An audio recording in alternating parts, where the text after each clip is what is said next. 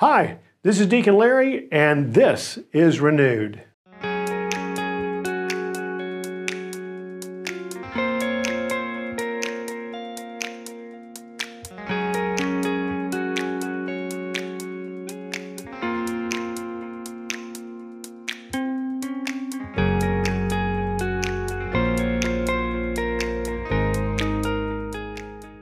Hello.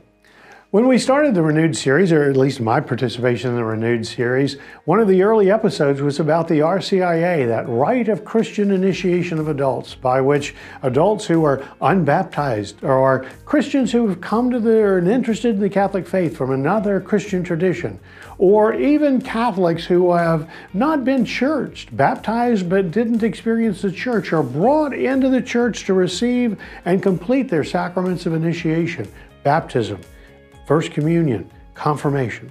That in that experience, that journey together, so much happens. People often come to the RCIA with amazing stories, some stories of having journeyed to church and church in this active quest for God. Some come after years of fighting against finding God. They didn't want to be found by God.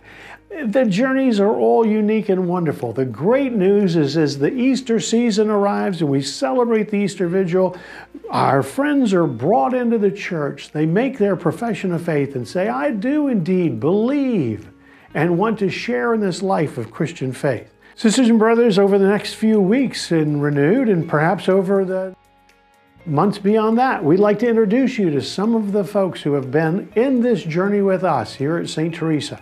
What we know in their life story is everyone will tell you in some way, this is about how I have been renewed. The RCIA is a wonderful opportunity, as is every form of adult formation, to call us deeper into the Christian life. To be able to spend and study time with Scripture, to read and do spiritual reading, to serve in the community, to worship together with the community. All of those things draw us deeper into the Christian life and, and lead us to renewal.